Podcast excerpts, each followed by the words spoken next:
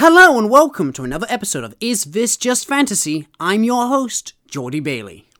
And I'm the special man who goes to special school to learn if he is indeed the special Duncan Nickel. Well done, Duncan. You've gotten and won. You've summarized the book perfectly. In fact, I don't think we even need to do an episode now. I think we should just call it there. Geordie, I think that is a very unfair assessment. There's a lot more going on in this book than just that plot. Uh, well, there's a bit more.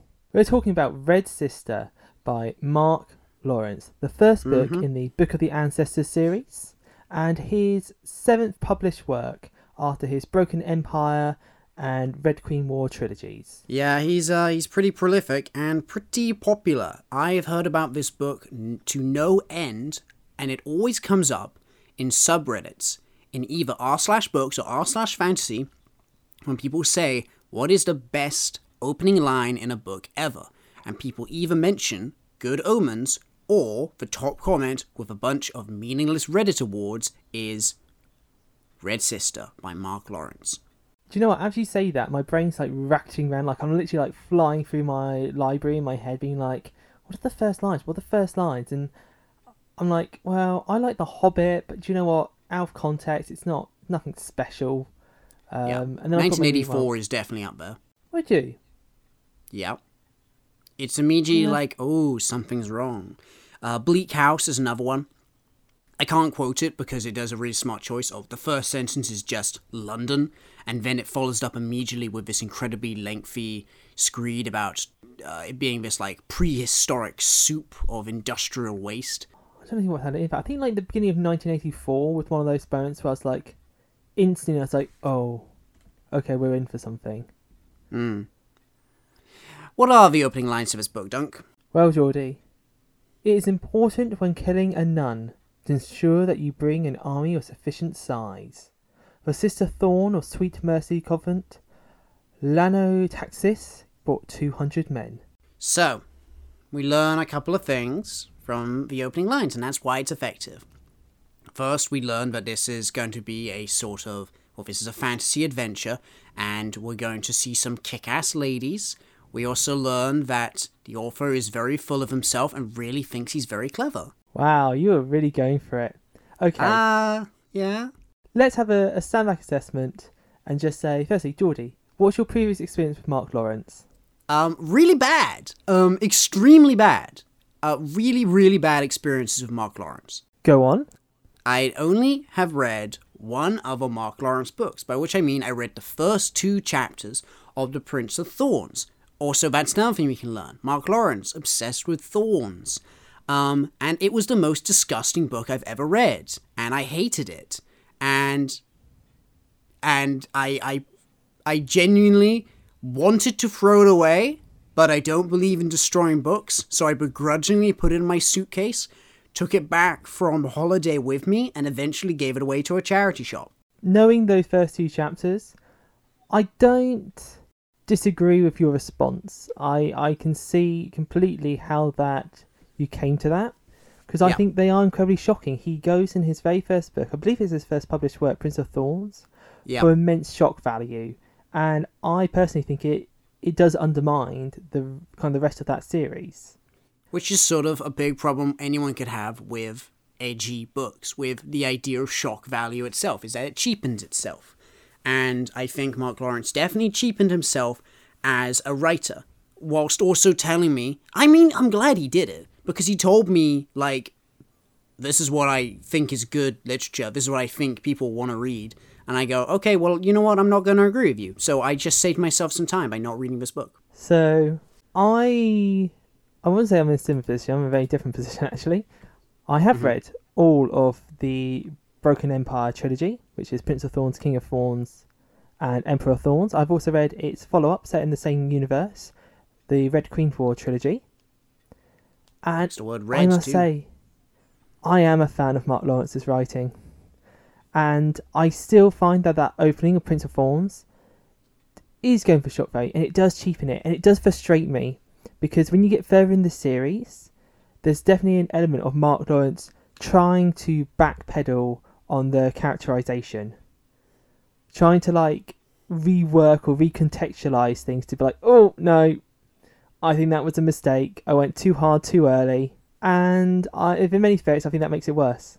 But I c- can't deny that the rest of his writing, I found gripping. I was compelled, even if I wasn't enjoying it. Um, I think it's not out there to say that the main character of the Broken Empire trilogy it has been described as Game of Thrones if Ramsay Bolton was the protagonist. Yeah, that's sort of the problem. Yeah, and it is a problem. And I will say this: it's not likable. Anyone who comes out of those books going, "I liked Jorg," um, I'm I'm slightly concerned for you. But it can be, it was still compelling, and I think that particularly that first book, I was pushing through it. I was like, oh, just come on, people said good things about this, and you get to a point in the book where you meet uh, the main character's father, and it's this kind of wonderful moment of going of having this whole build up of like this main character is awful. He's a terrible human being. Like I can't believe how he could come to be like this twisted. And then you meet the main character's father, and it's like all the jigsaw pieces suddenly fall into place, and you go, "Oh, oh, he's he's actually the nice one. oh, your dad is awful." Yeah. Uh, too bad he, that Dad was also written by Mark Lawrence, like did all characters he invented. But I'm not here to talk about um, the Prince of Thorns. In fact, we made a pact when we started this podcast that you would never make me talk about Prince of Thorns, which now you have violated, and I feel like you sh- should be punished for. But nonetheless, um, we read Red Sister, and we did it over our holidays, didn't we not, Duncan? We did. Oh, I had a lovely both time. went Went to down the to the south of England. It was cool. The sea was nice. No bugs. What did you get up to then whilst you're on holiday? Was it just So reading? I, I took normally a big collection of books with me. Uh, one Mm-hmm. was Red Sister, uh, and one of the others was The Heroes by Joe Abercrombie, and the others I didn't Mm-hmm. read because I ended up reading Berserk. Nice. That's what So- I to get you. I For know. once, Duncan made the smart choice in not buying the deluxe editions and instead buying the, the little tankobons because I wouldn't want to bring the deluxe edition of Berserk on holiday with me. Oh, Geordie, I went even further than that. I actually have all my Berserk. I actually own on Kindle. That's fair enough. Which I think it's good. I do like the fact that I can like fully. Does Kindle have in. like a what do they call it? That thing Comixology has where it zooms in on panels? guided view? Does it have it? It's not as good, and that's a real shame because Kindle brought out Comixology and shut down the Comixology app. Yeah, I heard about that. So you can only use Kindle now. That's a separate matter. Um, I do quite enjoy it. I think it's a really nice way to revisit. You know, you can zoom in on bits of the art. Uh, the only problem is you can't really get two-page spreads, or you can. you have to click a bunch of buttons. That's awful. The two page spreads in Berserk are literally the best in the entire comics industry. I know it's really annoying. So you're either stuck there doing this like midway swipe to kind of see it, or you basically have to go into your settings, click, click, go to see two pages at once, go, oh that's nice, and then click, click, and turn it back. It's annoying. That sucks, man. I progress. I'm now into the conviction arc, um, and that's all I'm going to say. Ooh, I the best Berserk arc. will come in a different time. I do want to talk though about Joe Abercrombie's The Heroes. Okay. So this is a standalone book in his first law universe. Uh, he's written two trilogies and three standalones in this setting. Hmm. Joe Abercrombie often gets compared to Mark Lawrence Oh god. in terms of approaching the sort of grim, dark angle on fantasy. Joe Abercrombie, I firmly believe, does it better. Mm. I think he has a better control of character work, and I think when it comes to approaching grimdark, um, and that sort of darker side of the fantasy genre, where Mark Lawrence sometimes falls back on shock value, particularly in his earlier novels, um, Joe Abercrombie, I think, takes a more nihilistic approach to the dark end of fantasy. You know, Mhm. it's very much implied that uh, you know a lot of the, te- the same terrible things that are happen you know are happening in his universe, but he doesn't put it on the page, or, or not nearly as much. Um, he's much more focused on just the nihilistic view of the individual characters in the world and coming to terms with the fact that they are little people sometimes, Mhm. and the sort of approach of no matter how great a big hero you is, I'm not gonna. I actually feel it's quite similar to Berserk. No matter how good a, an individual swordsman you may ever be, if you're Mhm. only one person, there are just bigger mechanisms moving in the world, Mm. and you've just got to deal with that. He also does a much better job. So I really feel like I'm knocking Mark Lawrence. I really like Mark Lawrence um, work, by the way. I am a fan. Um, I also think Joe Abercrombie does a much better job of doing that. There are villains and heroes on both sides of every conflict, and I think Mhm. that's what Joe Abercrombie absolutely nails. Is getting to go. You know, sometimes on the good guy side, they need to have some bad people if they're going to win. I actually think that's beautifully done. But yeah, that's Well, what I've been reading, Geordie. Some really great books. Better than probably Red Sister, but we'll get to that. Over to you. Speaking of books that are better than Red Sister, um, we'll get we'll get more into our discussion around Red Sister. I think there is a lot to say about it. Um, but I also ha- on my holiday brought along a lot of books. Um, one of them was physical. Um, and um, I didn't actually, like you, a bunch of them I didn't get to finish. Uh, and that's because I sort of got a bit listless at a certain point, and I spent a great deal of time getting through Red Sister. Um, I along my holiday, along with Red Sister, I brought definitely the highlight of the holiday was I'm glad my mum died or mom by Jennette McCurdy. You fault, you know what that is, Dunk? No, not actually. Why don't you why don't you explain to me and all here? Duncan, did you ever watch iCarly when you were a kid? I think uh, our age difference is showing. What are you on about? Oh man, okay. I mean, I guess that makes sense. I guess I would be the last age of person who would watch it. But it was a Nickelodeon show. It was a kid show in the same. Uh, Duncan, do you ever watch Zoey 101 when you were a kid? Listen, I'm beginning to think we had very different childhoods. That's more your age. You're you're an old man. Uh, iCarly was one of those uh, kid shows that was like the stars of show are kids themselves. You know, Drake and Josh, that sort of thing. And one of the main actors in it was uh, a girl called Jennette McCurdy, who played the character of Sam. And it turns out that you know it came out after a while that Jennette McCurdy had a very typical child star experience. Um, she didn't want to be an actress. Her mum wanted her to be an actress. She developed a huge eating disorder, um, and she got manipulated and pushed around by every adult in her life. And she has just written a biography about it. And boy, howdy, is she an amazing writer. There is so much in this book about really dark experiences confronted really head on, which is captured so well by her writing style, which is she says so much by saying nothing. So she will simply state, like, stuff her mum did. Like, she'll just say, Mum rode me to the studio, I was in my booster seat, I was 14. And you're like, whoa, that's like you just just dropped it in front of us and left it up to us to realize how weird and and and how much that implies. But boy howdy, a really, really well written book. Okay, well that was darker than I was expecting it to be, but that does sound fascinating. It's something I often go in for. But yeah, I, I actually a strong recommendation for that book. It's it's quite short. It's a biography, and it's um, yeah, it's it's it's amazingly written. I also read. This is relevant to you, Duncan. I have been reading, and I'm only partway through. This is not one of the ones I finished, and um, I have been reading First Rider's Call, the sequel to Green Rider. I knew you would. I knew it. So for people who haven't listened to the episode, we did the Green Rider. It was one of my suggestions. I got the book at Christmas time. I was quite an Mhm. unknown for both of us. At the end of that episode, Geordie was like, Duncan, Yep. are you sure you don't want to do the sequel? Or like, shall I do the sequel? And I was like, oh, I'm not feeling it, mate. Maybe not now. And back in my head, I went, Geordie's just going to power through these. I can tell he loved it. So, how, how was it? Is it? Yeah, yeah, and we're definitely going to do an episode on this at some point. It's really, really good. better than the original so far?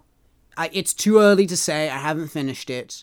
Um, it's definitely slower, but um, when I was lis- listening to it, I was like, it just it immediately jumps back in. You're like, oh god, it's so fun being in this world. I think it's now focusing on like this world building aspect, and there's like the magic is just like really surrounds all the characters, and it's I mean I think it's really similar to the first book in terms of quality, which is a good sign. I also regret us ever saying that the first book was YA. It definitely isn't. It definitely is not YA. It was about a teenage girl and it was a coming of age story. So it was it was a fantasy adventure, but it's not YA. It's definitely an So, adult Geordie, book. the first book, maybe something's happened in the sequel, but I have to give it. The Yep. first book, you've literally just said it was about a teenage girl. It was coming of age. It was YA. That's that's like the definitions. Duncan, is this book is Red Sister YA? A little bit. No, you idiot. It's it's it's adult fantasy. It's it's a book for adults. It just so happens to be about a kid. Oh, all right then. Anyway, anyway, uh, she's not a teenager anymore. Now she's a grown up. I feel like the book is going to be steadily about her getting older as the events of the story go on. And thank God, Duncan, the king is not as old as we thought. He's not. He's not in his thirties. Okay. How old is the king?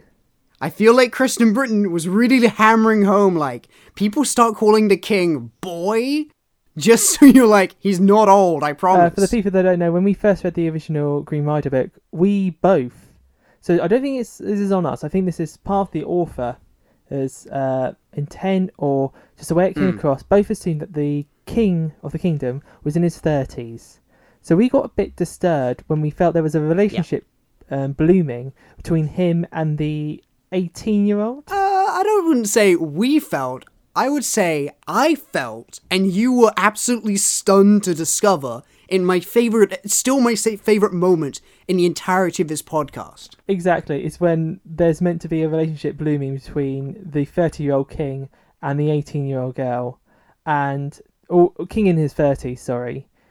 And I honestly just refused. I was like, no, that's not how I interpreted it. it it's meant to be like a fatherly or an older brotherly relationship. And Geordie uh, mildly spoiled me, actually, through Wikipedia and said, I was mildly spoiled. It wasn't my fault. was it not, though? Did you not go seeking answers? No, I was just trying to find out how to spell the characters' names. Um, anyway, so far so good. Really, um, really enjoyable, straightforward fantasy literature. I also read, in a theme of books about kick ass female heroes, I started reading We Hunt the Flame, which is a YA um, fantasy novel about a kick ass lady huntress. And, um, I'm a little disappointed. I was given really high expectations for this book. I was told it would make me believe in love again, which is a strong thing for someone to promise you about a book. And I didn't Right, think sorry, it was that good. In Just to fact, be clear, I think had you already it told this person that you didn't believe in love? Because that's quite a strong assessment to come out and be like, Geordie, I have concluded you don't believe in love. Read this book. No, no, no, no. They said it made them believe in love, and if I read it, it would make me believe in love too. I I still believe in love, um, but I don't love this book. I I find that so fascinating that it takes like a work of literature because that's like saying I don't believe in unicorns. I've read a book with a really good example of a unicorn. They must be real. Am I being mean by saying that? We'll we'll read the last unicorn at some point. Maybe we will both believe in unicorns after that. Okay, I just there's a logic train there of uh, something doesn't exist. I read a fictional book about it. I think it exists. Religion. I also started reading Considering Phlebas or Phlebas. Because my friend, how many books did you get through or start getting through? I mean, I didn't get through them. I, I got through. I got through each of them. I got through you- about like halfway, and then I did a lot of swimming this holiday. So were you? Is this on like a sun lounger? Were you on like Huh? a sun lounger with like a, a stack of books, just like yeah, first five chapters, bored. Next one, next couple of chapters. Nope. The reason why, Duncan, I didn't make a lot of progress and I didn't finish a lot of books is that normally I can get through a fair few books. The problem was I had to read Red Sister. It took me three weeks to read Red Sister. It took me four days. Yeah, I thought that might be the case. I was banging my head against this book. I think I started getting into it at chapter 10. And two of those weeks was trying to get to chapter 10. There are 41 chapters in this book. All right, all right. Let's have let's give our synopsis. Let's give it. You know, we've come, we've eaten the first few biscuits, we've sipped our teas. Let's put the food down. Geordie, Yeah. put forth your soul. What is your synopsis on Red Sister? Red Sister is a fairly straightforward uh, coming of age story about teenage girls, mm, preteen girls at a kung fu nunnery Hogwarts. The main character, Nona, uh, goes from street urchin to Naruto character through the course of a novel, solving mysteries, learning the value of friendship, and uh, realizing that she has extra special superpowers to make her better than everyone else. I think that sums up quite nicely, to be honest. Mhm. When I was reading this book, I was um, I said I was on holiday and I was chatting to my partner about it, Mm-hmm. and I said my main thing was I was disappointed by Red Sister. Okay. I was disappointed from two positions. As a fan of Mark Lawrence's other work, I felt that Red Sister wasn't bringing nearly as much new as his other works were. His other works were at least different uh, for me as a reading experience, even if that was in shock Mhm. value. I was like, you know, well, it's different, Never seen anyone get tortured like that. quite. And the second part was then me sending and going, well, I have seen this plot. This is you know, street urchin gaining confidence, making friends, going to special school to learn to be a special someone, and might even be extra Mhm. special. And what I spent my time with this book doing is wrestling with the fact of is this then a good example of that? I ultimately conclude, Yes. yeah, it's all right. This is a decent enough Yeah, example of I that agree. plot.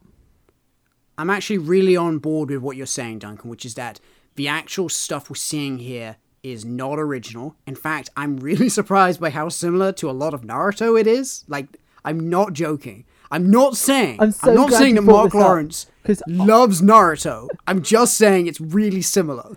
No, my friend, there's a bit in this book. Um, the main character, Nona, in this story, has these like magic. It's got just like her claws Yeah. that she uses, and I always imagined them as like that Naruto blue chakra thing that like comes out her fingers Chidori. and like forms claws. That's how I pictured it in my head. Oh. Yeah, yeah. I mean, uh, I, I, I can see, I can absolutely see that. Um, what does she call them? Like, I couldn't quite understand what the narrator was saying. It sounded like she was saying like foul blades. Yeah, the the described as blades, and it took me a while to work out whether or not they were meant to be like Wolverine style physical blades or like this sort of like force at the end of her fingers. Uh, let's. I'm not. I'm just not sure about how to talk about this book because uh, the book is quite meandering. It's it takes place over two ish years when it's not like jumping back into the past to carry us through Nana's whole life. Um, and I don't think it needed to be take place over two years. Much like the Harry Potter books, it sort of tries to follow the school curriculum. She goes. She's literally going to kung fu kung fu nun school, like a, a school which you go to to learn how to be a nun, a red sister or a grey sister, where you learn to use your magical powers and you, they train you to fight. And so we see swordplay lessons, we see geography lessons, we see poisoning sessions and meditation sessions. And on one hand, I really, really understand the appeal of that. There's a certain type of person who just salivates over that. They just love school based fantasy. And I have definitely enjoyed those in the past. But the reason why I think it is relevant to bring up something like Naruto is that the exciting stuff in Naruto doesn't happen at ninja school. It's when they leave ninja school that the cool stuff happens. And they don't leave the nunnery. They don't leave the nunnery until the very climax of this novel. That's right. There is one scene where they get to one chapter where they're allowed to go on a field trip to go there yeah, there are two field trips they do where they get to go somewhere else and have fist fights and magic fights and that's it. That's the only other time they're allowed to leave a book. Aside from that, three occasions they leave the, the, the safety of the nun school. My interpretation of this is that I felt very much in Red Sister. So this is Red Sister, book one of the Book of the Ancestors. This felt like book one of a trilogy to me. Like this book does not fully function as a standalone. It it needs its follow up. This is part one of the story. Yeah, to me, that's an issue. To me, that's a pretty big issue. Like, books need to stand on their own. Even if they are part of trilogies, They can't just exist by themselves. They don't exist in vacuums. See, I have more quite complex feelings around this because on the one hand, I like I like filigree. it's the big thing, and I like books to be a bit more self-contained, especially when you're going for like a long haul series. If you're going to jump into Song of Ice Mm. and Fire or The Wheel of Time, you want each individual book in that eight to fourteen book series to give you a standalone adventure because you might be waiting ages for the next one, and it took you a long time to read that. You want to feel a sense of Mhm. completion in that book. That said, if you're reading a trilogy, Lord of the Rings, I, I know the complex history, but it's published as a trilogy, and I completely respect the fact that the Fellowship or the Two Towers does not need to fully function on their own, because who in their right mind is just going to read the Two Towers? Yes, that is. Yes, that's a good. That's a fair point. I will simply say, why is this book 41 chapters long? Why does Nona have to start the book at 11 years old and end it at 13? I mean, one criticism I will make is that they don't act like 13 year olds. You really should have just made them 15 year olds. Like, it would have been. It just would have. I can't really see any reason why the book wouldn't be better if they were just a little bit older. I. That's a really good point, Geordie. I found myself quite a lot agreeing with that, especially through most of this story. I have thought about this. I think I know what Sure, Mark go Lawrence might be intending with this. I think it's twofold. Number one, I think he wanted them to be like 11. He wanted them to be very young at the start to really emphasize this wide eyed, like, and the sort of vulnerability going into the world. I think that was part of that. Uh, I also think it we he intentionally made them 11 because he wanted to line it up with school years. It's just a theory. I don't know for sure. And that 11 years old Yeah. in the UK, you go to you go to senior school. When you turn 11, you go into big people school. It's that next step. So it's kind of tapping into that adventure. Why he then tries to age them up or keep them that young, only bring them up to 13, I think it's because he kind of realizes that that's a bit of a Yeah. problem to what he wants them to be doing later, particularly in the um, killing department. And that if they stayed 11 and they kill like they kill, that he's gonna everyone's gonna read this book and go, Babies. these are just absolute. Yeah, but they're 13 when they start killing people. Like, it's And- not a big jump. Why not jump three years ahead in that's time? fine. Why not four? I would think then maybe the counterpoint there is that he didn't want to have to approach matters or the matter of puberty. I think he was like, mm, I don't really want to bring that. They're pubescent. They're 13. True, but I think he feels like he, he probably felt like he'd get away with it a bit more because that's kind of coming towards the end of the book after the time jump. He's like, mm, let's just bring it there. Let's just curve that off, and then maybe in the next book, I don't know, I haven't read it yet. We'll kind of tackle that that next stage of growing up.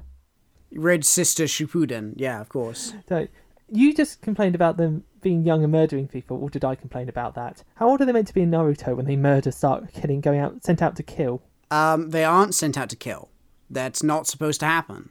Um, in fact, I can't think of an occasion where Naruto kills anyone until he's 15 years old. Oh, okay. Well, that's fine then. They go out on missions, and they're not going out on assassination missions, except in the past where they're at war, in which case Kakashi was definitely killing people at 11. Ah, good wholesome entertainment for the kids. It sure fucking is. Uh, I cut my a formative memory of mine is watching the anime uh, at ten years old, Kirby right back at you, and um, and watching suddenly the Japanese version instead of the English dub, and gawping at the screen when one of the characters yelled "crap."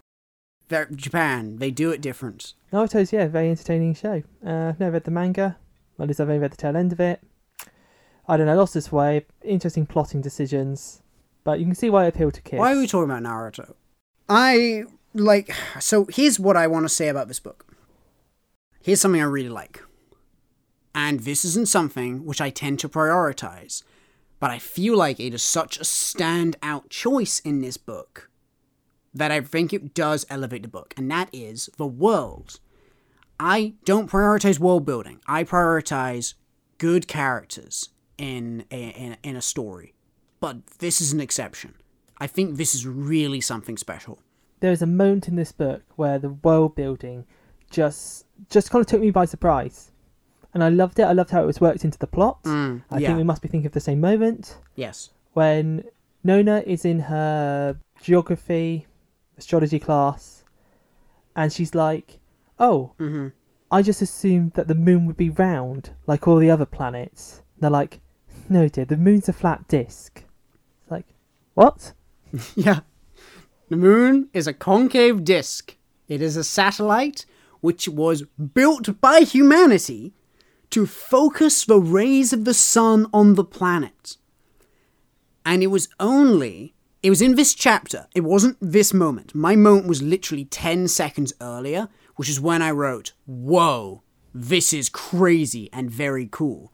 And then I found out about the moon and I went, That's kind of dumb. Uh, but then I really came to like it. That that one actually did grow on me. So, what was your woe moment? My whoa moment was I couldn't figure out what the fuck the corridor was. They keep talking about the corridor and the corridor wins, and then and they kept talking about the advancing ice, and I wasn't sure what it was. I just assumed they were in a very northern or very southern latitude, and that's why it was so cold. And then uh, Clara is showing Nona of a globe and says, This is how you read a globe. And we find out that the corridor is that the north and south poles in this country have advanced so much that all of humanity exists on the equator. They all live on the equator. And if you want to travel, you can only go east and west. And I went, oh my god, that's so fantastic. You've made you've made a ring world in a fantasy setting where you can travel but only by going around the outside. So if you want to like say invade another country and there's another country in the way, you have no choice. You have to go through that other country. This is going to lead up to so many interesting political problems uh, in the course of this story. And I got really, really excited. And then I found out about the moon and I went, oh, it's not the equator that keeps it warm. It's the focus of the moon, which melts all the ice with a fucking strobing laser beam, which goes around the planet, which is crazy, crazy. I love that level of crazy, and I love this level of world building. Um, unfortunately for me, Yeah, absolutely. the only thing that made this feel a little bit less amazing, like wow, and really like impactful, is that what Mark Lawrence has essentially done here. He's got this world which he originally sets up as very fantasy with medieval, with this undertones of magic, and what he does is he goes, "Haha, there was sci-fi all along." Unfortunately, he Yeah, I was actually annoyed by that. I don't, I do not like um f- fantasy, which is disguised sci-fi. I feel like, I feel like it is masturbatory by the author. It's a way of going, oh my god, aren't I so clever? Oh ho ho, oh ho ho, I tricked you. Fuck that is you. cruel. I think this is an, a very valid approach. And now for our listeners' entertainment, Duncan will spoil the entirety of Broken Empires. I think. I mean, I'm not gonna bloody read it, am I? I've made my stance quite clear. To skip spoilers, jump forward two and a half minutes to the 36 minute mark. a one that I enjoy. The only problem is I enjoyed it far more when he did it in Broken Empire. Spoilers for Broken Empire. Because I'm oh, sorry, wow.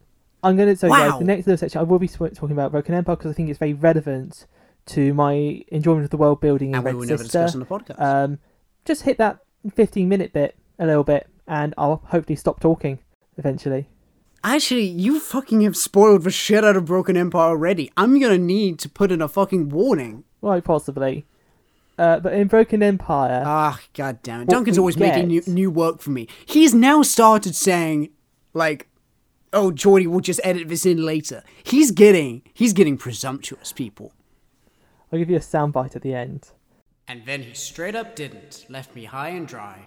So, comparing the introduction of sci fi elements into the uh, previously conceived and coded fantasy world, as we get in Red Sister Hmm. and Mark Lawrence does in his earlier work, um, Prince of Thorns and the Broken Empire trilogy, in his earlier work, he's much more on the build up.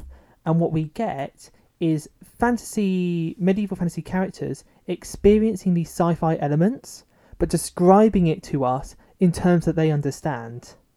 So you get a much slower build up to what is this? Um, there's a particular bit where they're going through a cave system, and we see this this uh, piece of steel shield on the wall, which has what the character describes as glowing worms like moving along it. Um, and these I can't remember the full description here, and little or like flames that just pop up but with no heat occasionally. And what they're trying to describe is a piece of circuit board. Uh, Mm. another element is a bit of architecture. They Mm. describe it's called the Makers, who were the old like sci-fi civilization. It's like it was a Makers building made out of Makers stone that we could never replicate, and it was square with even floors and ramps between them. And what they did is that they built their castles around it and using this structure. So they have their walls in amongst the Maker's stone. And it's only much later in the book where we go down to like the dungeon level of this building and it we finally clicked that it's a multi-story car park Ah. that they'd found and like funny. repurposed into their castle. Yeah, Battlefield Earth and specifically Expedition to the Barrier Peaks, the D&D adventure. Um like I like Expedition to the Barrier Peaks. It's funny. I've played it or part of it. I did it for charity. Um I do think it's a little it's a little masturbatory. It's a little, you know, I I'm not writing just fantasy. I look at me, look how clever I am. And I feel and the reason why I feel so strongly about this is that most of Mark Lawrence's book feels like look at me, look how clever I am. Please tell me what a good boy I, I think am. he is a good boy. I just don't think I think I think Mark Lawrence is being a good boy. I just don't think he's been a particularly wonderful or fantastical boy in the writing of this book. I think none of the ideas are quite as uh, original as they sort first appear, and I don't think the execution of this story, which is very clearly a sort of uh, by the numbers special school story, but that's okay if it's executed with enough uh, flair, if the characters are engaging enough to kind of carry you through. And just for me, it just wasn't quite there. You know, I enjoyed Nona. I liked her class of characters. I liked the the Billy, but all turns into a bit of a friend. I like Mm. element. I like the teachers. All got a bit of a crush on one. Like they're all Mm. fun and fine. But I went into Red Sister with such high hopes, and to find it just good, it always makes me want to feel negative about it. That kind of dissonance, that kind of contrast. That's interesting. I'm actually coming from a different perspective because I came into this thinking it was going to be crap. Um, I thought it might begrudgingly win me over, and in some ways it did. And at the end, the bits I enjoyed was not begrudging. I also enjoyed the cast of characters. I found them incredibly hard to tell apart originally. All the nuns have either multiple names, like they are Sister X, but also Mistress X, and you refer to them as uh, uh, Sister X and Mistress Y, and you refer to them as Mistress Y when they're giving a lesson. Um, and all the X's are nouns, so Sister Rose, Sister Wheel, um, Sister Apple, and it's like, okay, this is actually kind of hard for me to remember. But in the end, really came together actually. Like, I found each of the characters' voices. I enjoyed spending time with them, and I was able to start telling them apart. I will say that I feel like part of that was not Mark Lawrence's fault. I think part of it was I listened to this on audiobook, and I feel like the narrator did not do a great job, actually. Um, which I really don't want to say. It feels a bit mean to just say, you just did a bad job. I couldn't tell the characters apart when they were speaking. They didn't really have very distinctive voices. And some of the characters just didn't sound like what I felt like they should sound. Sister Wheel is supposed to be an aged character. Um, she's described as the oldest woman Nona has ever seen, but she doesn't sound like an old woman. She sounds like a completely. She sounds like she just has a normal middle aged woman's voice. She doesn't sound. I'm old and frail, or even like just a touch of of of agedness or or deepness in her voice because your voice gets deeper as you get older. She just sounds like every other character. Oh, that is a shame to hear. And the the honest that might have like impacted the rest of the story.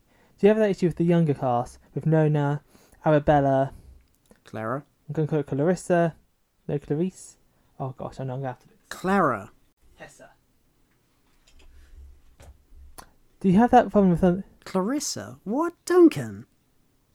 It's not even a fantasy name. It's just it's just like a different pronunciation of Clara. Yeah, this is from the younger class. Nona, Arabella, Clara, Hessa. I mean, all their voices, a lot of their voices sounded pretty similar, but Clara, Arabella, and um, Nona were very dis- were distinct from one another, and those are the most important ones. Hessa as well. She was a good. She had a good voice. So let's focus in then on that young cast because I think that's where this novel. It, this is where I think a lot of people are going to either latch on and go for this, enjoy this book or not. It's in that character relationships. This is where I think will be the make or break for people on this book. What do you, what do you think about it? What do you think of Nona and her experiences? It's certainly the strong point. It was the thing getting me through the bad stuff. That's good. I particularly enjoyed. Um, I liked Nona's relationship with Arabella. I liked the fact that it sort of set us up that they were going to have a bit of conflict. So Arabella comes from the most richest. She's literally, I think, the daughter of the emperor.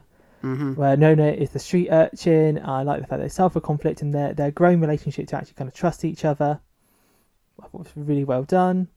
The only issue I had, the only one that I did enjoy as much was her relationship with Clara, uh, because I think you're meant to see that this character is going to betray Nona. That's right.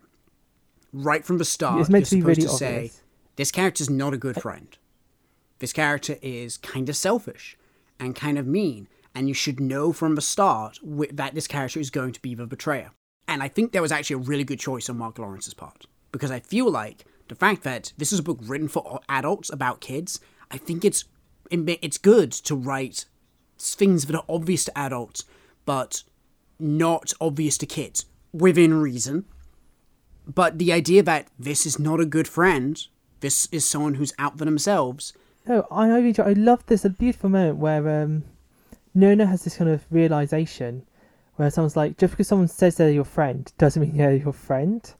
Um, and another moment where it's like, where another character says we're friends, and it's like what? And she's like, you don't have to declare yourself friends to just be friends. Mm. And Nona's like kind of learning of them, realizing, oh, because she just assumed with the character of Clara. Clara goes to him like one of the first days, it's like, oh, we're friends, and then just goes, okay, Mm. that's what that means. And she carries with her this sense of what friendship meant on the Mhm. street. Like if someone says your friend, that is a deep pact. That is like you're going to ride or die together. You're going to watch out for each other. I say the Mhm. street. You actually grew up in the fighting pits, but Yep. that's Which the vibe. more street than Um, the streets, you know? Like, it's a sort of. It's a metaphorical street. Duncan, you know at the end of Fast and Furious 7, when Vin Diesel says, The th- thing about a street fight, the street always wins. And then he stomps on the, the ground and it breaks apart. And it's only after the movie's done that you go, wait, that wasn't a street. You went on the street. You're on a multi story parking lot. But it's a metaphorical street. It's the street that hums under our feet, Duncan. You understand what I mean? I just don't want to mislead people, Geordie, because I think there is a clear divide in this world between the people on the street and the people who are deemed unique enough to be able to get a place in the fighting pit. Oh, yes, we actually haven't talked about the magic. touched upon that these people are special. They're in this world. Nice bit of world building. I quite liked it. You've got certain bloodlines that give you special powers if you Mhm. have a bit in you, and our main character Nona has a bit of called Hunska blood, which means she's quick and agile, uh, has reflexes beyond what a normal human can be. That's right. Thus, she gets picked to be in the fighting pits and not just abandoned on the side of the street. That's right. So, I stand by my point. Yeah, yeah, I completely agree. I mean, um, it's not really delved into that much the inherent privilege of having this this magic. Like, it's not something that's reflected upon. But I also think that's again because Nona is is eleven at the start of the book. She's not prepared to really consider that. She doesn't think about. I mean, you know what? I actually no. I know the real reason why. It's because she thinks she's fucking cursed. She has serious like victim complex about her powers. So she can't think of it as something that gives her privilege. She only thinks about it as something that makes her a monster. I like how it takes the time for her to like then go to a place where everyone's different like her, and even then it takes her time to realize that that gives her makes her special. Because then even the things that we see go, oh, that makes you extra special. She's like, no, I have to hide that element That's true. because I feel shame about it. hmm The thing that makes it extra special is that um, she, she's. It turns out she's not Naruto in that she has one special defining thing. She's actually Ichigo from Bleach because she's four or five different special things all at once. Uh, not only is she a Hunska and super fast, she's also Quantal, which means she's just a wizard. Like she can just do powers. Um, she basically that gives her, I think, a Super Saiyan mode because it means she can walk the path, not to be compu- confused with the Blade Path, which is literally completely different. You should have named it a different thing, man. But that means that she can just make herself more powerful. The path is the. I'm glad you called it Super Saiyan. It's not quite a, like an unleash. She's not like a gate, and she's like, I have reached the path. It's sort of this. Actually, it is. Oh no, it's a bit like the gates in Naruto that Rock Lee uses. Why are we talking so much about fucking Naruto? I wanted it to be a one-off thing, but you're right. It is like the the eight paths. You put it in my head. This is what it's going to be now. But every time she takes like a step along the path, she draws more power. But if you take too many steps, you shall lose yourself, and you basically burn out. Yeah. And die as an Yep. extension. Uh, but that's how you draw like your magical force. Something that I really um, thought would have been brought up. But also, she's the chosen one. So not only is she extra special in that she has multiple bloodlines, in fact, I think she has three bloodlines, right? She has Quantal, Hunska, and what's the th- the sneaky magic? starts with an M. Ah, God, you've you got me here, mate. The thing is, uh, Mark Lawrence puts a glossary at the front of his books, and I know I could just open like the first two pages and find out, but I don't feel like it. That was a long pause, Duncan, to be like, "Oh, right then. The four special powers of this world are Gerant, distinguished by their great size and strength, Hunska for their speed, Marjal for their ability to tap into the lesser magics, and Quantal, their ability to touch the path and the great magics of the world. wait, so Marjal is literally just shittier Quantal. Yes, but its its its application, as you said, is often used to be more subtle. It's about like uh, illusions it's sh- like his yeah that's the thing like i'm surprised he just made it about just lesser like it's just it's different like it's about shadow magic and like and There's a difference invisibility between uh, ninjutsu and genjutsu in Naruto. If if you want to understand that, you're right duncan it all makes sense now thank you so much and also uh just what the things that kageyama can do that too okay, I want to roll back onto two points here. Firstly, I was expecting in this book because they talk about these special powers, their bloodlines, like you're born with them in you. I always assumed at some point it would be addressed that people would be trying to like identify and breed these bloodlines, but not really brought up. It's there's nothing they don't make it clear like oh yes if you have a hunska mother and a hunska father you're definitely going to have that power. Like that's never really addressed. I'm like, where's the Bene Gesserit of this world? Like trying to create the perfect warrior. Mm. Now let's talk about My Hero Academia. No, let's not. But um, so I'm I'm just gonna step away from the stuff we're talking about, and I'm gonna now talk about.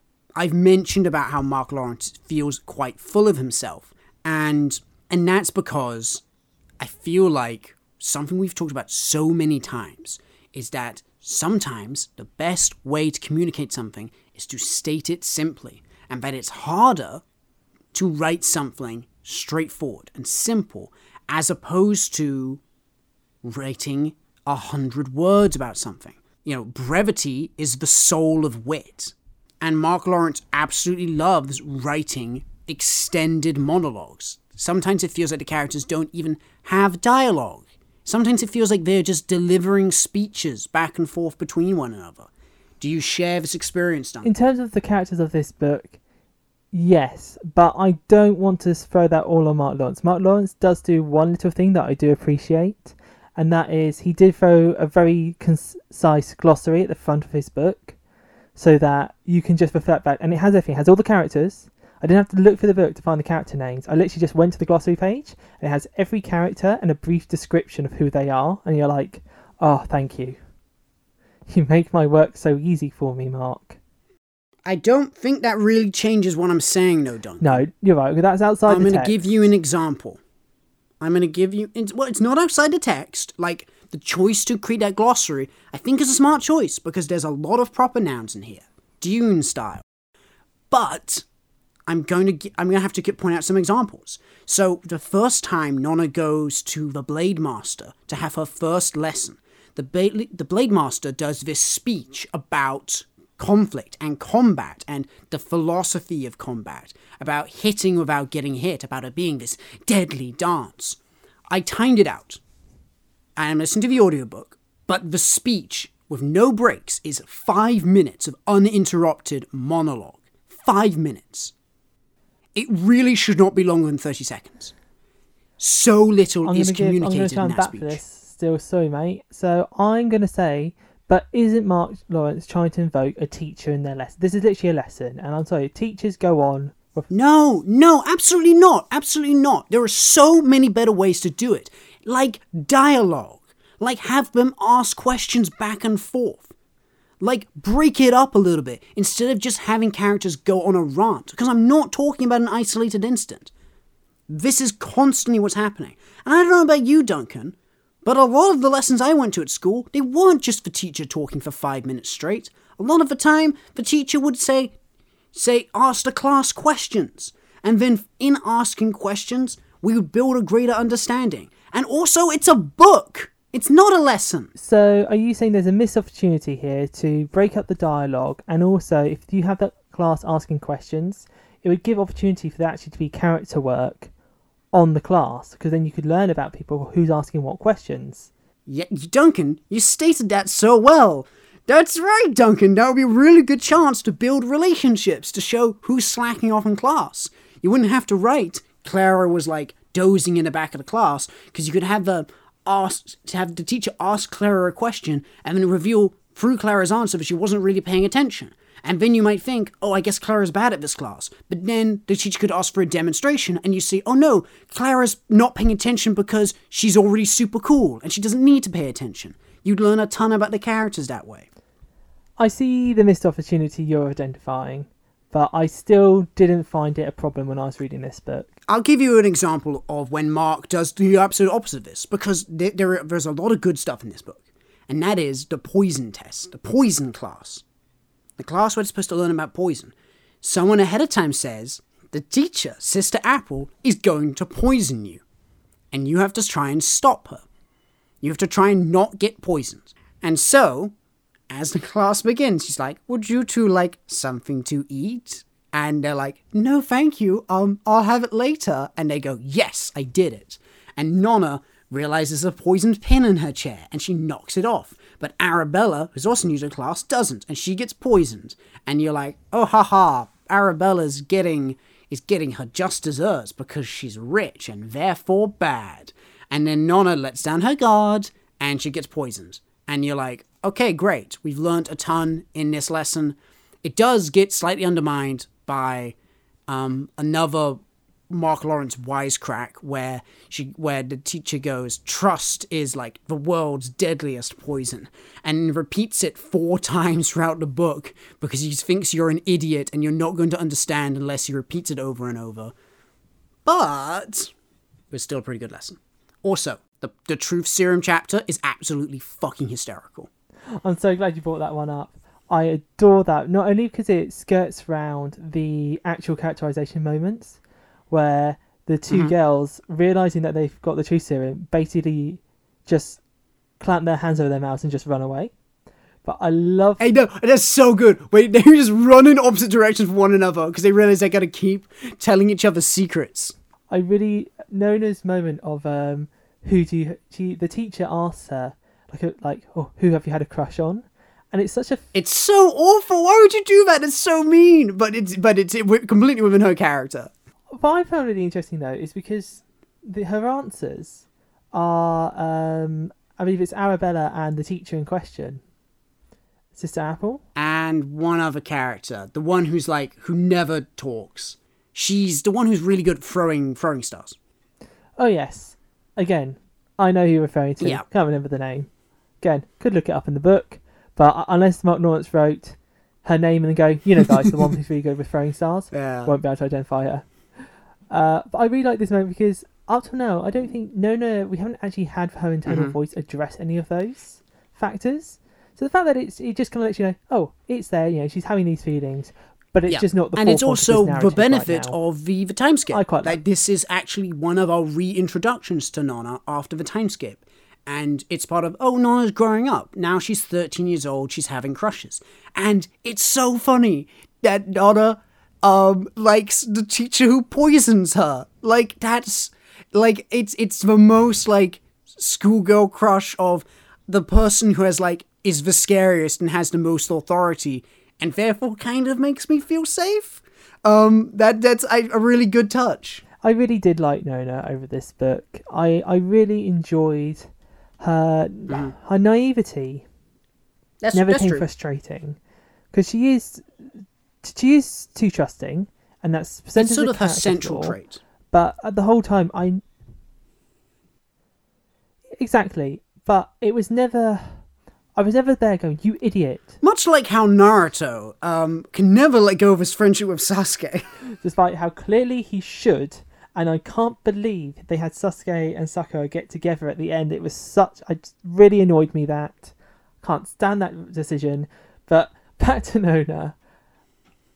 I never. I was never annoyed at her. I've never going, "You stupid idiot! Why are you trusting her?" Because because you see her from when she's young and her having this really close of it and finally being able to open up to everyone around her at the school and feel safe for the first time, you understand why she's just in- and her instinctively victim complex. trusting everyone. And her sorry, She's gone the, the other way. yeah, and her survivor's guilt over Saida. Yeah, I agree. It's um, it's it's the right choice for her character development to go f- to to to need to trust in people and to have that trust betrayed over the course of a story, and make it clear that that's going to be the thrust of her character going forwards is the conflict between can she redeem Clara in the same way that, of course, Naruto redeemed Sasuke. Um, Geordie, What else do I want to talk about? I know what I want to talk about Go ahead. because something we haven't really talked about yet. You know, we've addressed the world building, the character moments, and we said that we really like them. We've talked obviously that she's at special school to learn to be the special. Is she the special? Bit of a question. Should we actually talk about Yeah, um? yeah. Oh, what's that little thing? Oh, oh, the plot. What's driving this narrative? Um, I don't. I actually really don't want to talk about the plot, and the reason for why is that I feel like so little actually happens in this book. Like so little happens. I cannot stress that enough. This is what the book is about.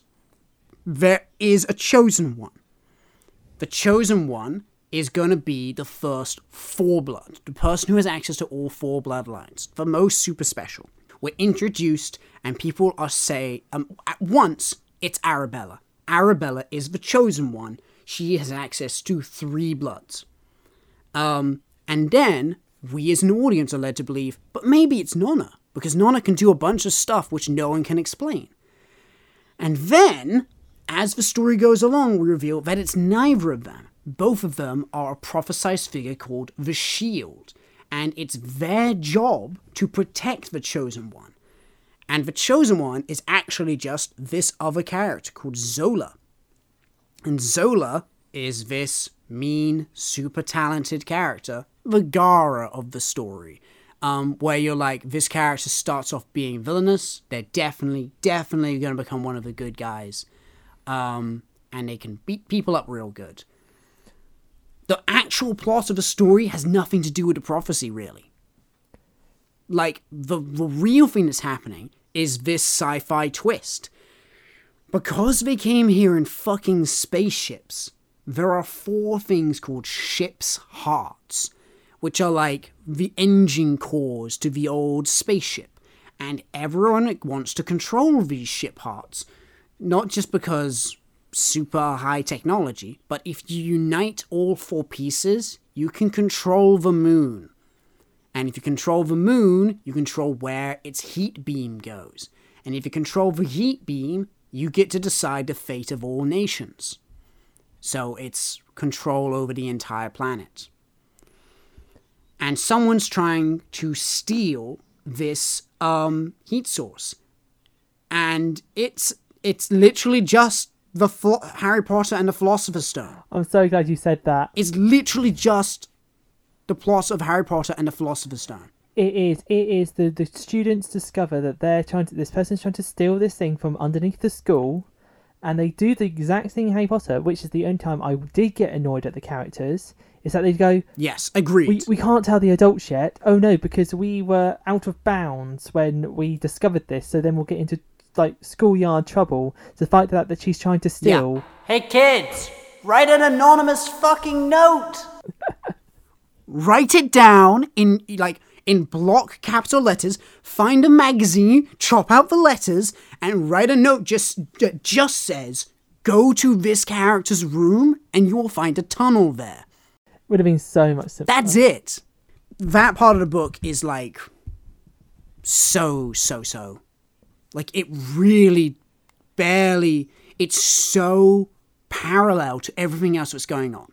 The chosen one stuff, it is somewhat tenuously related because basically another character deliberately gave up control of the chosen one just to get the opportunity to maybe steal this thing. Um, so it's somewhat connected there, but it, but she could have been connected in a whole dozen other ways that could have tied back into the story. The real thrust of the story is that the reason why Nona's at the school is that she killed someone, that she saw her friend getting abused, and she used her special hand knife powers to slice his throat, and and then that character didn't die, got brought back to life, but he wants revenge. The whole family wants revenge against her. And that is the overarching plot. The stuff about the ship hearts and the stuff about the rest of the family is all bait for future novels. And it's all set up. And it shouldn't just be set up. There should be more it should be more closely connected to the thrust of the story. I agree. I agree with that. It's not close enough connected, and it really almost gets lost in the we're just at school plots and character interactions. One thing you didn't mention, which I think is worth bringing up, Yep. is that it is told to Nona by the um, head of the the Abbess Glass, the head of the school, that the prophecy is not a completely set in stone. Like there is doubt on the prophecy, and that I think it's even implied that it was basically just made up to just have a prophecy so that people could cling to a prophecy. it's a weird thing where it's like literally we have proof that this wasn't real i mean it's like it's like christianity it's like we know that there are other parts of the bible and that the council of nicaea simply decided that these aren't canon and therefore when you go to church you don't worship all the recorded texts of the bible you worship a bunch which are literally contradictory but you just accept it. You just accept that that's a part of faith and you choose what you believe in. And what you believe in is blindly following whatever the church says. And this book is surprisingly pro religion considering its content. Like, it doesn't, it's not cruel about it. It's not like even that nihilistic. It's like these people are clearly living basically fulfilling lives by believing these And things. I think that kind of leads back true. to your previous comparison. It doesn't matter that they're going listen. We know that this was partly made up or constructed years ago by the church, or that you know this is this isn't like the pure prophecy or the pure belief. You know, this is a curated piece of work, but Mhm. it's still okay to believe in it. And they can even kind of go. There's a bit, it's almost a shrug moment. It's like, yeah. might be right, might be right. We don't know. It also definitely seems to be right. Like, they do find three people in a short space of time who are candidates for being chosen ones. So, it kind of seems like it's working out, you know? That's one hell of a coincidence if it's not a prophecy. Um, I have a habit of, if there's ever speculation in a book about whether something is fantastical or just a coincidence that it kind of looks fantastical, I always try to see, I don't know why, I always come at it with a skeptical eye in the Warlord trilogy when it's like Merlin might not be magic. He might just be like really good at reading a situation and sort of saying what's likely to happen, then that is the thing that's most likely to happen. I will believe that he's not magical. In even in the fucking X Files, I will watch and I'll go, there is a logical explanation for this. No one who watched the X Files can possibly believe there's just a logical explanation. Well, there is. There's a very logical explanation. Aliens exist. No, I actually by the end of season one, even even Scully is like, "Holy shit, aliens are real," and you're like, "Fuck, I guess they're right." And from then on, it's just like whatever. They're just literal monsters.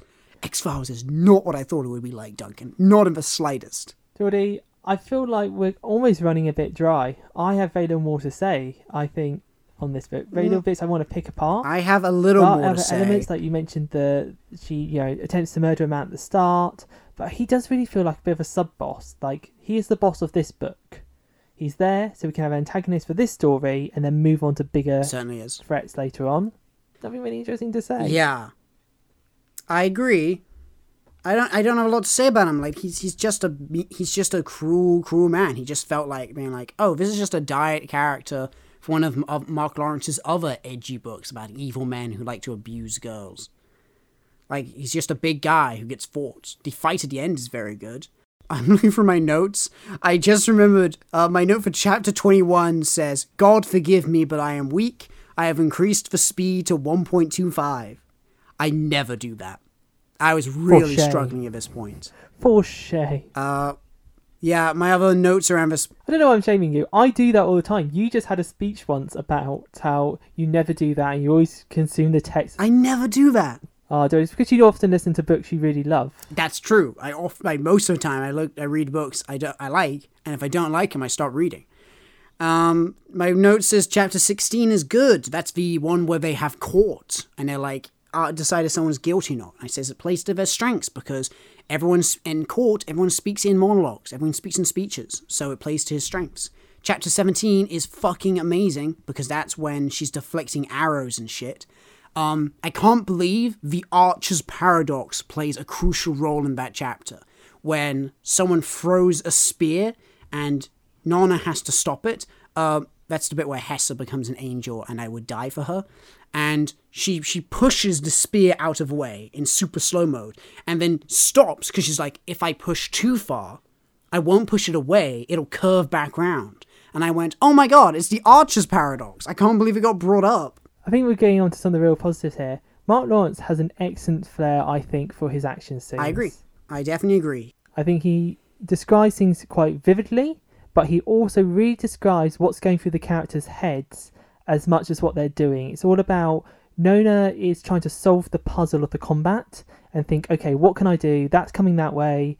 Okay, if I kind of dodge here, I'm not physically strong enough just to like take him down. I need to think about this. hmm And that's really nicely done in all of the fight scenes. I agree. I completely agree. Uh, the fight scenes are very intense. He has a great sense of like writing in things like fatigue and um, the idea that like how someone's injury plays into their fight and affects them. I liked that a lot.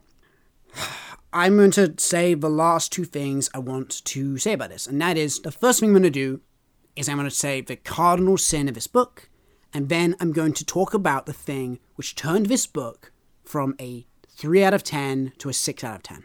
I've talked about a lot of the bad stuff in this book, I've also talked about a lot of the good stuff in this book, and I actually think this book is overall good. The one last thing I gotta say it's negative No, but I'm glad you're agreeing because that was my feels. This book had a lot that I was sort of underwhelmed by or a bit disappointed in, but ultimately it was overall good. I, I could not point to Red Sister and call that a bad book. Mark Lawrence is not a terrible writer. Just on his story and plotting, pacing pacing is huge. But go on. So what's your cardinal sin? My cardinal sin is this Mark Lawrence is a talented writer who needs to learn when to shut the fuck up. Some things just go on for too long.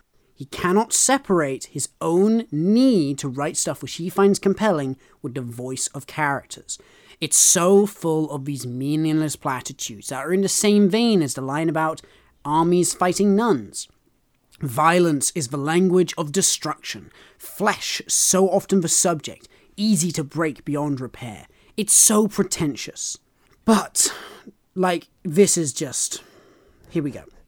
So, this is a scene which is about Nona, who is an illiterate 10 year old at the time, talking about her past. This is dialogue. This is her telling a story. I stayed there, cramped and shivering and terrified, until the moon's focus found me. The light filtered down, slow at first, making the impenetrable gloom penetrable once more, resolving monstrosities into chance alignment of branches. That is not how an illiterate 10 year old speaks. That is how Mark Lawrence speaks. He needs to separate how the character sounds from how the book sounds. I'm thinking. I'm thinking for a response.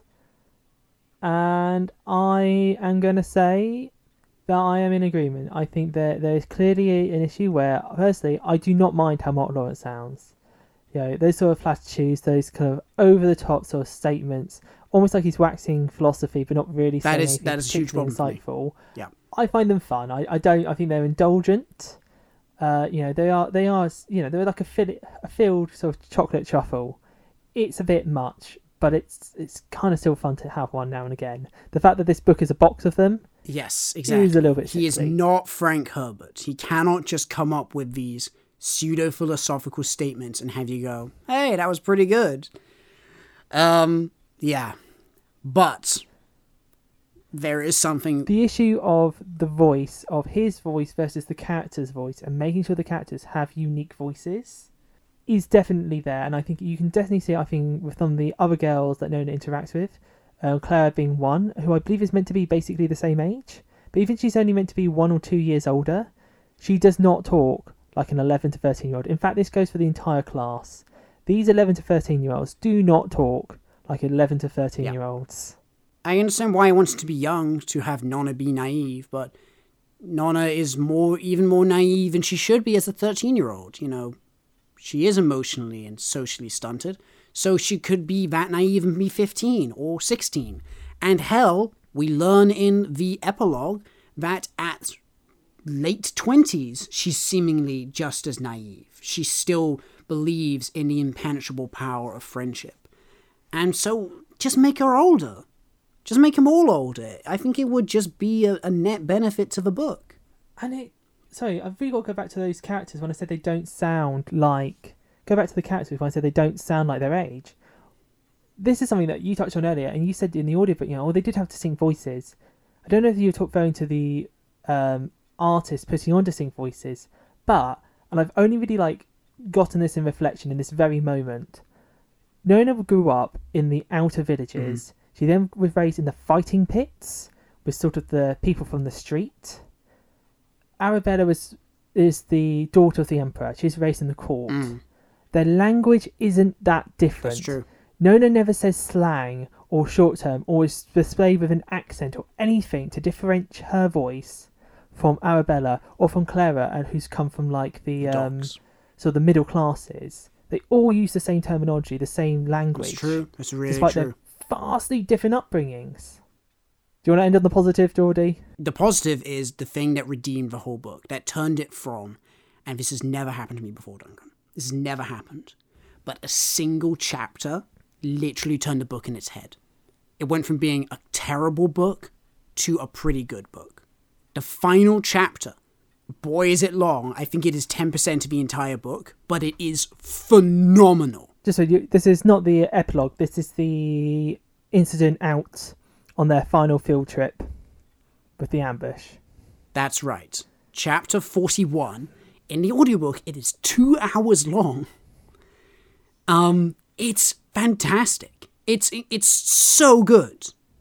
You get so much more depth of character. A ton of stuff is revealed, which justifies huge parts of the book, which I thought were just didn't need to be in there and were too overly long. It reveals stuff about characters which you go, oh yeah, if I paid a teeny bit more attention around the fact that someone's coin was changing, I might have put some things together. Um, it reveals that Nona didn't just lie about her backstory twice, uh, once, she lied about it twice, and she finally gives us the real story. And best of all, it completely flips something on its head, which is that Nona has spent the entire book thinking that her village rejected her because they thought she was a monster. And then, after telling the story about the first time she killed anyone, and she used her powers, and her village, like, cast her out and rejected her, a character, a character who's actually, like, very stupid, and therefore very amusing that it's her who points this out. She goes, Well, you know, you killed a lot of, like, really important people Couldn't it be that they cast you out to protect you because they knew that people would come for revenge? And I actually went like, "Oh wow, that's a really powerful moment to have the fact that you kept this secret has has prevented you from anyone helping you unpack what really happened." I love the final chapters. I love the action. The fighting is top notch. From the very, very brief fight with Clara when she turns traitor, to the, the building suspension of is Clara seriously betraying him right now? The moment when everything seems at its worst, the walking onto the path and unlocking new powers, and then best of all, when it's all done, when they finally won, there's like the boss hasn't shown up yet, and you have to have another fight despite being completely depleted. It's so exciting. I'm actually so happy to hear your kind of giddy joy at the end of this book because I was feeling bad when I I took this was book. giddy. I had such high hopes that there would be something that we would come around and love and adore and maybe do all the sequels. So I'm glad it gave you something because it is in this moment, this very action-focused moment, this catching moment that you do see that Mark Lawrence is a good writer. Yeah, Like, he is a absolutely. damn good writer. That that that is completely my experience. This was the moment when I said, I get why people like these books. I get it because if I had a little bit more of this, this would be a phenomenal book because it's a phenomenal chapter, and everything in it. There's there's stuff in that chapter which is silly and kind of bad, like the fact that they get to wait like literally ten minutes for Nona to tell a lengthy story, um, when they're literally in complete danger during like a siege, and they're like, they'll wait, don't worry, they'll wait. I can look past that because it is so well written. It's everything in it is forgivable. That is the reason why we're gonna read Grey Sister at some point. Despite the fact that on the whole I didn't like this book, the fact that I feel like I feel like it's gonna be more like that in the future. I get the feeling that because the characters are growing up, they're not going to spend all their time in classrooms. I feel like it's going to be more out there. It's going to be more adventurous. It's going to be more action focused. And I feel like at some point, I'm going to want to revisit this series. Sorry, I'm I'm having a moan of overjoyed here because, in many respects, Woody, would you not argue for an author to make you want to read the next one? That is like the job. Like, once he's done that, he that is a success. No, no, I do not agree with that. I, I, I absolutely, I think the job of an author is to write a compelling story. Uh, I feel like the the one thing you're saying is sort of like saying it's a politician's job to get elected. No, no, no, it's fucking not. That's the worst part of politicians is them trying to get elected. No, um, very, very resolutely, that is not the job of an author. But I do want to see where the story goes. I do want to find out more about the ship hearts. I do want to find out how sci fi it is. I'm holding out hope that it's not actually sci fi, that it's. I, I should make this clear. I love sci fi. I just don't like it when they cross over. I don't like getting peanut butter in my Nutella. Um, I, I just. I'm hoping beyond hope that are like, it's still magic. It's a magic But it's spaceship. clearly, it's not hyper advanced technology that is so advanced it's indistinguishable from magic. I want it to be a wizard is inside that, you know, that that talked about this of before light, which is the to, ship um, engine. So Star Wars, like that is a fantasy. This is still a fantasy. This is simply some sci-fi coded material It is. worked into the lore. There's no way they're going to hard sci-fi round these bloodlines and their special powers. Like this is magic. I think I think the problem is going to be midichlorians. Like they're going to say you're a genetic a genetic experiment to create super soldiers, where you have like you can create change the give yourself an adrenaline rush, which changes the neuroreceptors in your brain to slow this is down the thing, time. Because you now know? I'm literally here like, oh yeah. Like, I didn't even bother when reading this book to ask why were they on spaceships? Why did they crash land? Have they come here intentionally? Where did they come from? Is there a galactic empire? Yeah, why did you choose this planet? There might be a galactic empire. There might be. This might, you know what? This might actually just take place in the She-Ra universe. This might be like exist alongside the one really fucked up planet. They are both about friendship. Oh, is hoping, and I look forward to finding out when we do read the sequel of this book one day. But not next time. No, no, Geordie. Red Sister was my pick, and although I was disappointed a bit by the novel, I had very high, very high expectations. I still enjoyed it. I think this is this belongs on the shelf with the good books. But what's happening next? What's the next one we're going for? Soon, Duncan, soon it shall be the month of October. We'll be doing our month long Halloween spooktacular. Is spooktacular taken? Do we need to come up with our own version of spooktacular? Listen, guys, it's going to be a horror theme month. We're going to get two episodes back to back out in October. It's going to be based on horror books. Let's just let's just keep this nice and simple. Yeah, yeah, yeah. Scary book club, except not scary. Book club about scary books. And there's plenty of fantasy novels which are spooky, and plenty of the horror novels which are backwards compatible with fantasy. Um, when they aren't science fiction, a lot of Stephen King's books could be described as hor- fantasy Oh, novels. I will go and bet that basically, if your horror story has a vampire, you're fantasy, or a ghost, you are fantasy. Basically, yeah. Let's not be that though. Let's be more exciting than that. We're not doing basic ghost, mate. Oh, what have you got? Come on, I'm I'm, I'm on tender hooks. So, Duncan, I don't really read a lot of horror novels. Um, I occasionally watch a horror movie, you know, if I'm on a date or something, but I don't really tend to read them. And those which I had read aren't really ones I could tie into the fantasy genre. So, I was teeny bit stuck around what I wanted to do. I was originally kind of planning on just doing the book I Strahd and sort of introducing us to some of the D&D tie-in novels. But then upon reflection, I kind of already gave a summary of it in a previous episode, and I'm not sure I have a great deal more to say. So I instead I got out there. I got onto onto Reddit and I looked around to see what people have recommended for the best fantasy horror novels, books which are resolutely both horror and fantasy. And after looking around for a little bit, I happened upon one which seemed to have seemed to have people pretty excited and which I know absolutely nothing about. Never heard the book before, never heard of the author, but people are saying that it's absolutely terrifying, and I feel like that will be an amusing premise for an episode. And that book is The Library at Mount Char. The library at Mount Char. Have you ever heard of it, Dunk? No, not a clue. Okay, great. I'm very excited to hear about that. I'm also very excited the fact that you've just said that you're pretty confident in what I'm going to pick um, on the following book club. So I want you to Yeah. write that down, stick it in an envelope, and um, Last time I called a shot like this, it didn't go well. Okay, well, I'm pointing to the stands like Babe Ruth, and that's going to be it for our episode, isn't it? Duncan, is there anything we want uh, our audience to do? do send those into us at is this just fantasy podcast at gmail.com. Also, and I'm sure this is going to happen, if you disagree or have counter opinions to what we have on Red Sister, for this was a very popular book in the Yeah. sort of zeitgeist of the fantasy literature space.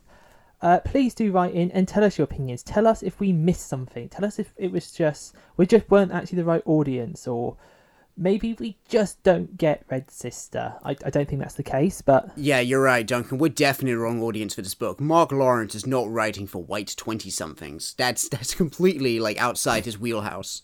It's possible. Maybe this was written for a new audience. This is the thing, because I, do like Mark Lawrence, but this is I just don't think was his finest work. But if you mm, think I'm mm. wrong, Maybe this is the Emperor has no clothes moment, Duncan. Maybe someone's gonna be like, "Oh my God! Finally, someone was brave enough to say it that this book is not as good as it as it should be, and will become heroes of the fantasy genre." if you think any of those things, you can write in and tell us at is this just fantasy podcast at gmail.com and let us know your thoughts. If your opinions are interesting, we will read them out here on the podcast. We love to hear from you. Duncan is so insistent that the opinions have to be interesting. He is not here for any of your claptrap. I know. Well, it's for everyone to then justify um, why sometimes we just don't do opinions. It's not because we're not getting them in. It's because I just think they're boring. oh my god. And I've been your host, Geordie Bailey. I've been your other host, Duncan Nickel. Till next time. So long, everybody.